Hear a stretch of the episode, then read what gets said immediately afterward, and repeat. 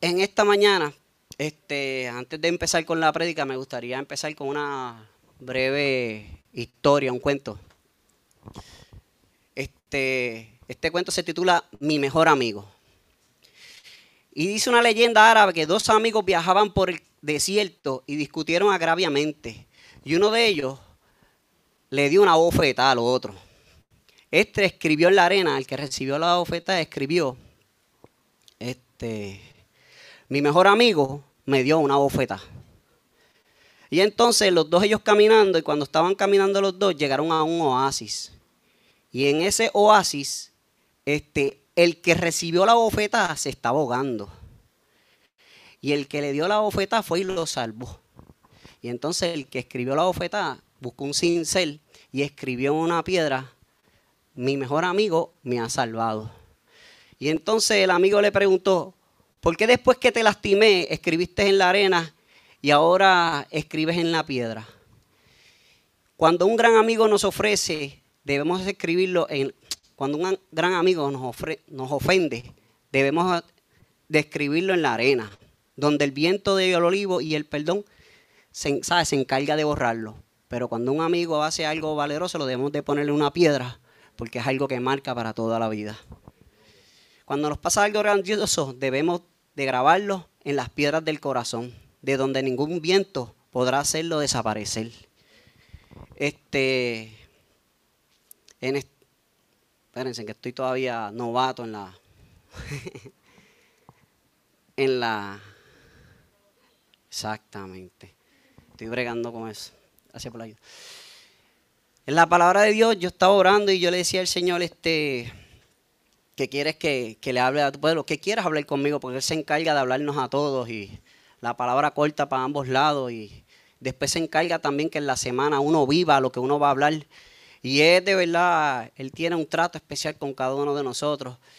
Y pude ver en la mano de Dios cómo Él obraba en, la comunidad de San Carlos y cómo, cómo Él tocaba puertas, abría las puertas que habían que abrir y habían otras puertas que no se abrían que nos trataban un poquito fuerte, incluso nos soltaron un perro a mí y a mi esposa, pero la gloria de Dios, este, eh, a pesar que nos soltaron ese perro, pues hubo una gente que de verdad recibió palabra y nos permitieron orar por ellos y ellos se desahogaron ahí y estaban este, faltos de amor y cariño de una iglesia que, que los acogiera y los adoptara. Yo dije, wow, Señor, gracias porque eso lo haces tú.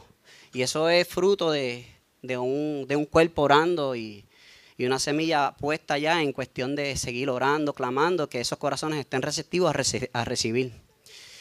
Y la palabra que hoy que Dios depositó en mi corazón está en Colosenses 3, verso del 12 al 14. Ay, qué brutal, se ve aquí mejor. Gracias, Ustedes son los mejores dice, vestidos pues como escogidos de Dios, santos y amados, de extrañable misericordia, de benignidad, de humildad, de macedumbre, de paciencia. Este, y dice el 3, sean comprensivos con falta de los demás y perdonen a todo el que los ofende. Recuerden que el Señor los perdonará a ustedes, así que ustedes deben de perdonar a otros.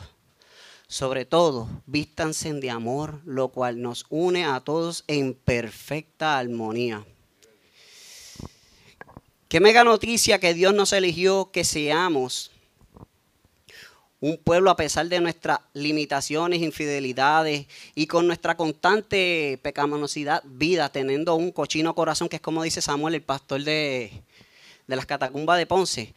Porque a la verdad que a, pesar que somos este, no somos tan leales, Él se place de decirnos de que nosotros somos su pueblo y eso pues es una mega noticia. Como decía Carmelo, pero somos unos pecadores redimidos como nos enseñó. O sea que nosotros, gracias a Dios, tenemos esa conciencia que nos redalguye y nos lleva en ese encuentro con el Padre para pedirle perdón. Y de eso es lo que nos quiere hablar Dios, que nos vistamos. ¿Qué es vestirse? Vestirse es una manera de cubrir nuestro cuerpo exterior, que nos proteja del clima, de los golpes y que a medida que caminamos, si tenemos maones y si nos caemos no nos pelamos la rodilla. Es como cuando a veces caminamos en las piedritas y no tienes zapatos. Yo que no puedo estar sin chancleta, pues sientes las piedras y te cortas. La vestimenta viene siendo como una, una protección.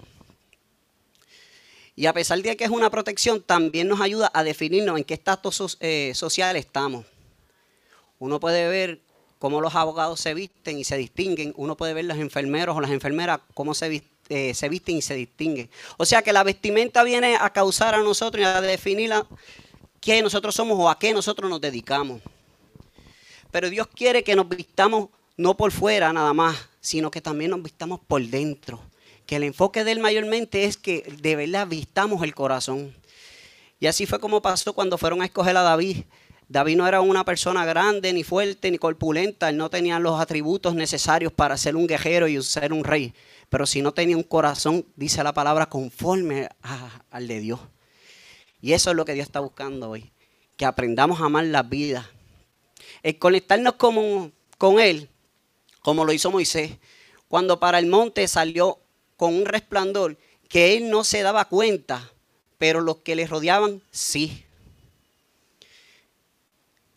Ese brillo era, era por consecuencia por él conectarse con Dios. Yo no sé si a ustedes les ha pasado que cuando nos conectamos con Dios, uno, uno tiene una energía que, digo yo, como que la gente se da cuenta de que, mano, no sé qué te pasa, pero te ves contento si uno decirle un Dios te bendiga. Uno camina riéndose solo sin haber, sin haber escuchado un chiste de Luis. qué chavienda que no está. Pero algunos dan ganas de llorar, pero gloria a Dios, Dios nos da la paz que sobrepasa todo entendimiento y nos ayuda a que nuestro corazón no sea golpeado por ese chiste. Pero gloria a Dios, que Dios este, se encarga y nos da esa felicidad y, y esa es la forma en que y la manera correcta que Dios nos ayuda y nos exhorta a que nosotros este, nos aprendamos a vestir y saquemos ese tiempo de calidad de conectarnos con Él. Miren qué lindo que dice Efesios 4 dice, con todo, sí, 4, con toda humildad y macedumbre, soportándonos con paciencia los unos a los otros. Esa es Reina Valera. Nueva traducción viviente dice, sean siempre humildes y amables, sean pacientes unos con otros y, tolera, y tolérense las faltas por amor. Es que seamos empáticos y, los, y, que nos, y nos toleremos. Y eso no tengo chicle. Necesito. Eso comienza desde nuestro hogar, con nuestros seres queridos. Es provocar el ser eh, pacificadores y no estar pendiente a quién tiene la razón. Eso viene a ser como una descripción de cómo nos pareceríamos a Jesús. Yo lo veo como una carta de presentación de cómo caminar o modelar el carácter correcto de Dios. Eh, Dios tiene una forma peculiar de, de cómo enseñarnos su amor y, él lo, no tan solo hablaba mucho, sino él ejecutaba, hacía, caminaba. Y por medio de su, de su ejemplo, de todas las cosas que hacía, uno podía sentir que, que Dios te amaba. El 13 dice, sean comprensivos con falta de los demás y perdonen a todo el que los ofende. Qué fuerte es eso. Perdonar a quien nos ofende, eso es el benigno. La verdad que cuando alguien nos dice algo malo, uno rápido quiere sacar la galleta, darle un puño o a chocarlo de verdad, pero Dios nos dice que aprendamos a, perdonar a los que nos ofenden. Y recuerden que el Señor los perdonó a ustedes, así que ustedes deben de perdonar a otros. Seamos comprensivos con la falta de los demás y perdonen a los que los ofenden. Qué fuerte. Comprensivo es que, que tiene la facultad y la capacidad de comprender o entender. ¿Quién no, quién, no ha, ¿Quién no ha sido herido en las acciones o las palabras de otra persona? O que tus padres te hayan criticado constantemente cuando creías, o te hayas saboteado un trabajo o una venta.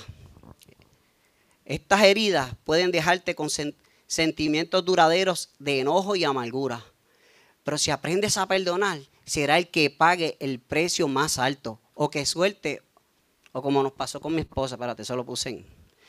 O como cuando nos soltaron un perro de verdad, que a pesar que nos soltaron ese perro, este, y fuimos a las otras personas y atendimos a las otras personas y, eso nos atendieron con amor. Mi esposa y yo no miramos después, pasamos por la calle donde estaba el perro y esa gente estaban hasta bochornados de lo que habían cometido, o sea, que salían corriendo. Y fíjate, mi esposa y yo no teníamos este, amargura, al contrario, lo que le, le dijimos fue a Dios, gracias Dios y perdónalo, porque uno a veces hace las cosas y no sabe lo que hace porque está en el mundo, ¿me entiendes? Pero gloria a Dios, eso es aprender a perdonar. Efesios 4:32.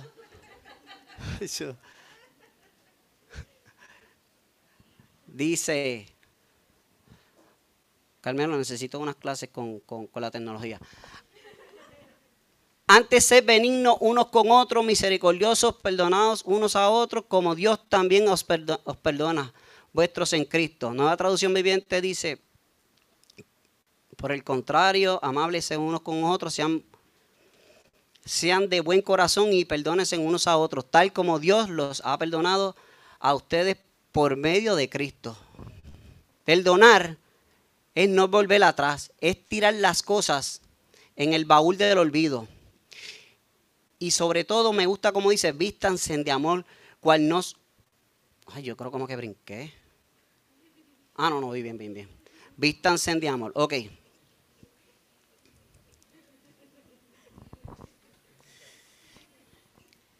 Perdonar no es volver atrás, es aprender a olvidar de corazón. Este, y eso es lo que nos ayuda a nosotros a ser libres total. Libres de, los atropellos y las cosas que nos hayan hecho, pero y no importando de quién tiene la, la razón. Me encanta porque dice, vuelve, él vuelve a tocar que nos vistamos en amor, porque Dios ¿Por qué Dios pone esto en, este, en esta mañana, nos pone esto en el corazón, que nos vistamos de amor?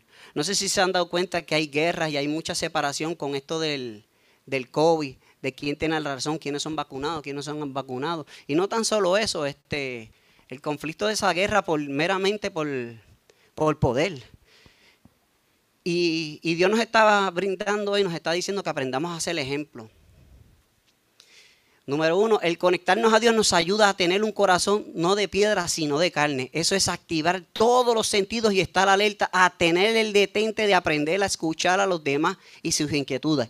Qué difícil es tener un detente y aprender a escuchar. Mira, algo tan sencillo. A veces cuando voy a comer, yo le digo siempre a la muchacha, mira, dame arroz con habichuela, pero las habichuelas aparte y la chuleta al lado, como sea. Pero ellos vienen y me echan arroz y la bichuela encima. Está, ya la costumbre. Yo, yo ve, gloria a Dios, gracias por los, por los mega milagros que hace. Este, y trabaja conmigo. Eso es activar uno de los sentidos más alerta. Ejemplo, me encanta Jesús. Porque Jesús es el modelo a seguir. Jesús siempre repartió varias veces que iba, repitió varias veces que iba a morir y que iba a resucitar. Y le dieron fuerza solamente a la muerte y nunca a la resurrección. Siempre pensamos en nuestra, en nuestra forma de cómo resolver los problemas y, no le damos de verdad este, el énfasis a cómo podemos ayudar a esa persona. Viendo muchos ejemplos a medida que caminaba, ¿sabe? Perdonen. Viendo a, a Jesús, que dijo que iba a resucitar, dio muchos ejemplos. Por ejemplo, se llevó a Pedro, se llevó a Juan y a Jacobo en la transfiguración y ellos pudieron ver, pudieron ver a Elías y pudieron ver a, a Moisés. Y no tan solo eso, vieron la, resurrección de Lázaro. Y con todo eso ellos no podían entender que Jesús iba a resucitar. Porque ellos todavía lo que pensaban eran, el, estaban inundados en que iba a morir. Estaban demasiado apegados al mundo. Y no podía ver ni escuchar el propósito de Dios. El propósito de eso le costó a Jesús tres años poderlos enseñar. Número dos, Accionar después de escuchado, yo diría materializar la ayuda que, te pidieron. Oye, qué difícil es, este, y voy a decir siempre difícil, a veces nos piden ayuda y queremos ayudar a nuestra forma y no, y no dejar este, que esa persona ¿sabes? nos dirija y ayudarlo como esa persona quiere. A mí me encanta mi esposa porque mi esposa es un instrumento que a pesar que ve que yo estoy inundado, ella se encarga. ella me dice, ¿en qué te ayudo? Y yo le digo, ¿en qué me ayuda? Oye, y se niega ella misma y me ayuda de la forma en que yo digo, a pesar que yo esté mal. Y después que cometo y meto las patas, entonces ella me dice, ¿te puedo dar un consejo? Y yo, yo ya, bebé, Dios te usa. Dios es bueno con uno. Gloria al Señor Jesús.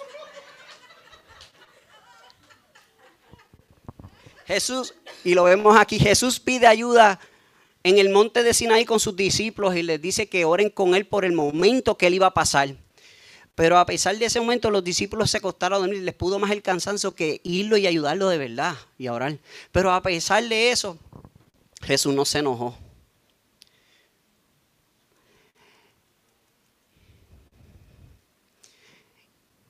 Y el sí verdadero ejemplo, así que esposa. También lo vemos a Jesús como fue excelente servidor cuando lo llamaban para resolver los problemas. A mí me encantaba Jesús porque Jesús cuando caminaba le decían, Jesús, ora por este. Y él rápido, vamos a orar por este. Jesús, vamos, vamos para allá. No importaba el, el, hambre, el cansancio, el agotamiento, él lo iba a hacer. Porque literalmente esa era la comida de él. La comida de él no era el pan de la tierra, la comida de él es ir y rescatar las vidas. Y a eso es lo que Dios nos está llamando hoy. Y entonces tenemos también Jesús como excelente servidor cuando lo llamaban para resolver los problemas. Me encanta el ejemplo de Jesús sana al muchacho endemoniado, porque cuando Jesús viene de la transfiguración, este, está un reguero de gente encima y bombardean a Jesús. Y a pesar que bombardean a Jesús bien fuerte, Jesús le dice, ¿hasta cuándo voy a estar con ustedes? Y entonces me encanta porque Dios le da el discernimiento de particionar el problema en orden. Primero, los problemas con los discípulos los voy a resolver en mi casa. Voy a resolver primero, voy a rescatar al papá que tenía una crisis existencial, porque era un padre que, constantemente desde niño estaba ayudando a su hijo porque su hijo le estaba, estaba endemoniado y cuando él caminaba se quería tirar al fuego, dice la escritura, y cuando él caminaba por el agua se quería tirar al agua para ahogarlo. Y ese padre estaba totalmente exhausto. Es como los cuidadores, aquí hay mucho testimonio, testimonio de muchos cuidadores que han cuidado mucho a sus familiares y saben lo drenante y lo, y lo, y lo que cansa eso. Yo tengo que decir que yo fui partícipe de ser un cuidador. Yo cuidé a mi esposa por siete años, no salí del hospital, pero gloria a Dios, aleluya, me dio la fuerza y aquí la puedo ver. Gracias, baby. Este, lo dije rápido porque soy un llorón. Este, esa es la verdad. Pero esa es la chulería de Dios, ¿sabe? Que este que él particionó, Dios le dio el discernimiento, primero voy a ayudar al papá y lo mejor y lo más que me gusta es que él le escucha, dime, cuéntame, y el papá se desahoga. Mi hijo hace esto, mi hijo hace lo otro, mi hijo papá. Y después que, que, que él desahoga, ahí Jesús le dice, ¿quieres, sabes? Como que quieres que te ayude. el sí. Y entonces le dice, ¿tú crees que puedo hacerlo? Y él sí. Ah, pues ayúdame en mi misericordia. ¿Sabes? Que prácticamente sana el papá. Él no va directo a donde el niño a sanarlo. ¿Me entiendes? Él sana primero ese corazón herido del papá, ese corazón frustrado de estar años de años buscando ayuda para ese niño. Y después sana al, hijo. Y después que sana al hijo, viene con los de la casa, con sus discípulos y aparte a puerta cerrada arregla el problema. Ese es Dios un Dios de orden, un Dios que te enseña cómo particionar el problema, un Dios que no, solapa el propósito. A veces nosotros queremos solapar nuestra vida, Dios dándonos a entender el problema que tenemos que resolver, pero cojo y pongo, me pongo a poner bloques en vez de hacer una zapata y resolver el problema primero de donde es la raíz, que viene siendo en el hogar. A veces quiero, quiero solapar las cosas, las cosas malas de, que yo estoy haciendo en mi vida con dar a entender con muchos propósitos y muchos ministerios. Y no quiero de verdad sanar de corazón.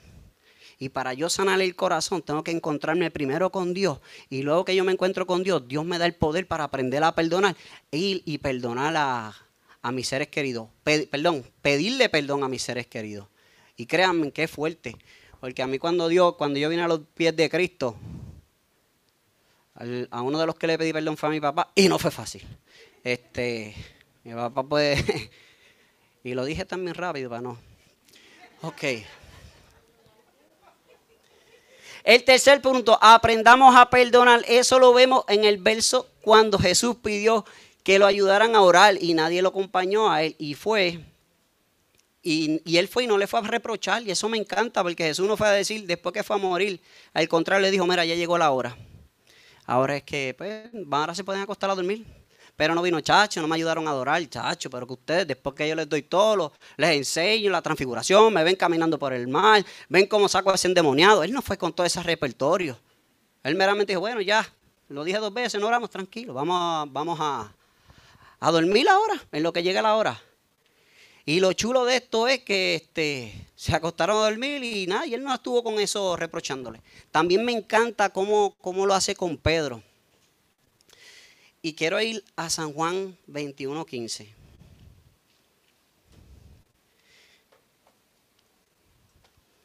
Me encanta cómo los tres cómo, cómo las tres cosas que Dios tiene para nosotros se afloran en este, en este versículo. Y dice, Juan 21, verso 15 al 18. Lo va a leer de la Reina Valera.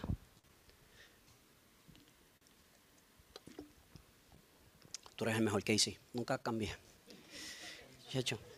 Dice, cuando hubieron comido, Jesús dijo, Simón, Pedro, Simón, hijo de Jonás, ¿me amas más que estos? Oye, este, antes de entrar, estamos hablando que Jesús le dijo a Pedro, que lo iba a negar tres veces antes que el gallo cante dos veces.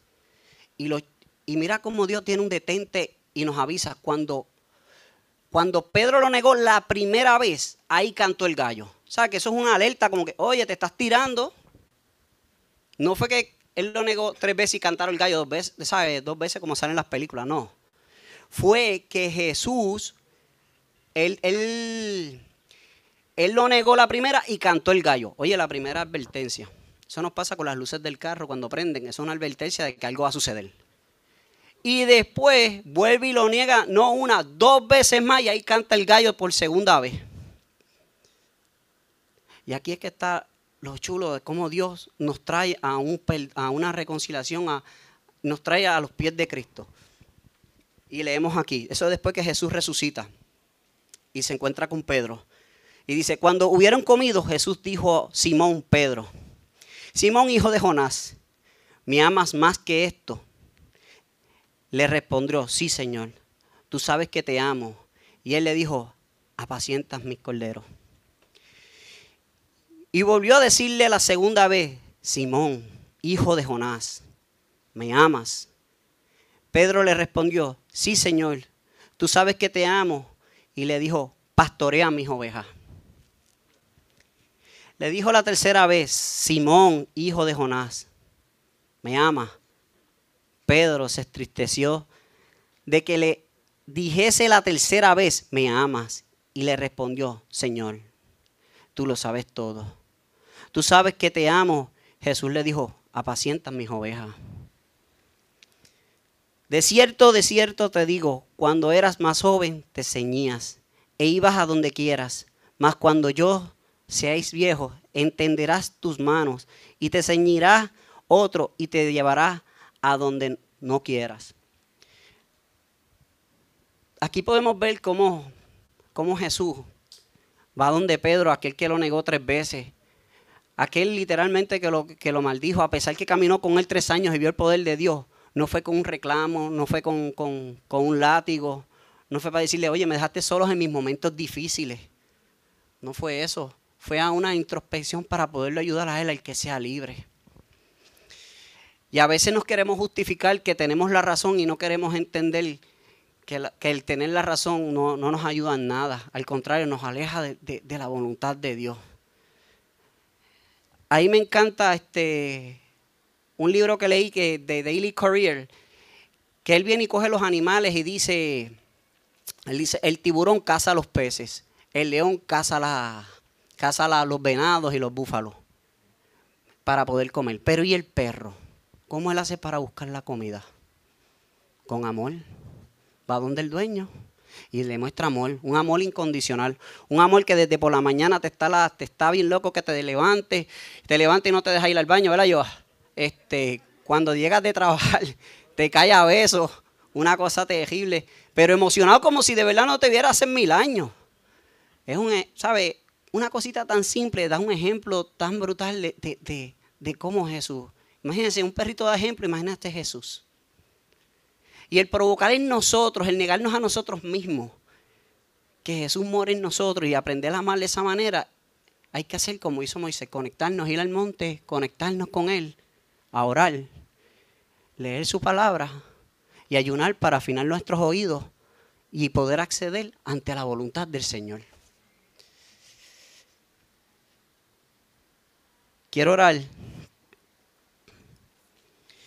Y quiero orar este, este llamado mayormente es porque por aquellos que todavía necesitamos esa disciplina de buscar a Dios en espíritu y en verdad, que es orar. Es sacar ese tiempo de llenarnos de la presencia de Él y llenar nuestros corazones agolpeados. Y si nunca de verdad lo has conocido, este, qué bueno que Dios hizo un día como hoy para, para celebrar eso. Y podemos ver el gran milagro cuando, cuando Cristo tú lo dejas que trabaje en ti. podemos ver ese milagro en Jay. Cómo Dios de verdad usaba a Piro de manera brutal y lo feliz y lo bien que él se siente. Así que este, pongámonos de pie y inclinemos nuestro rostro para darle gracias a Dios, para aprender a ser siervos. Y aprender a aceptar la voluntad correcta de Dios. Y aprender a descansar. Y si, y si piensas que no eres, que no eres digno de, de recibir el perdón de Dios, no te dejes engañar del enemigo. Dios te ama tal y como eres. No, no, importa lo que hagas, ya, ya Dios te ama. Oramos. Padre eterno, Señor. Señor, venimos una vez más. Padre, con un corazón contristo y humillado, Padre. Señor, delante de tu altar, Señor, este, creyendo, Padre, que eres tú, Señor, el que nos habla de corazón a corazón. Padre, tú sabes que en esta hora Habemos mucho que tenemos nuestros corazones agolpeados, Señor, por algunas de las cosas que nos han pasado en nuestra vida y que nos han sido un bloqueo terrible de no ver la grandeza y el amor perfecto tuyo, Padre. Padre, yo te pido, Señor, con un común acuerdo, con una iglesia, en un común acuerdo, Señor, que tú sanes ese corazón, Señor. Que tú cicatrices, Señor, esas cosas que la vida le, ha hecho y lo han dañado y lo han pisoteado, Padre. Padre, que tú lo ayudes y le logres afinar sus oídos y sus ojos y su corazón y su mente, Señor, ante el rostro tuyo, Padre. Porque lo que queremos, Señor, verdaderamente, y nuestra meta es que, que una vez que partamos de este mundo y cejemos nuestros ojos, podamos ver, abrir nuestros ojos allá en los cielos, Señor. Padre, y aquel que no te ha conocido, Señor, tócalo, papá. Tócalo, Señor, porque a veces nos vemos incapacitados de que, de que estamos lejos y no podemos llegar a ellos. Pero, Señor, qué bueno y qué, qué delicioso es que te tenemos a ti. Que tú viajas y estás en todos lados, Señor, y tocas ese corazón, Señor. Y podemos ver cómo tú moldeas a cada uno de ellos, Señor. Y cómo vienen a los pies tuyos, Padre. Señor, en tus manos dejamos todo, mi Dios en un común acuerdo, mi Dios, porque es el único lugar seguro, mi Dios, donde de verdad, Señor, podemos depositar cada una de nuestras peticiones y cada una de nuestras angustias. Padre, en esta hora, creemos, Señor, que las cosas que nos hayan pasado, Señor, las escribimos en la arena para que el viento y el mal se las lleve. Y que lo que hoy tú depositaste, Señor, se graba en las tablas de nuestro corazón, Padre. Te lo pedimos, Señor, en el dulce nombre de Jesús, Padre, en un común acuerdo. Amén y amén.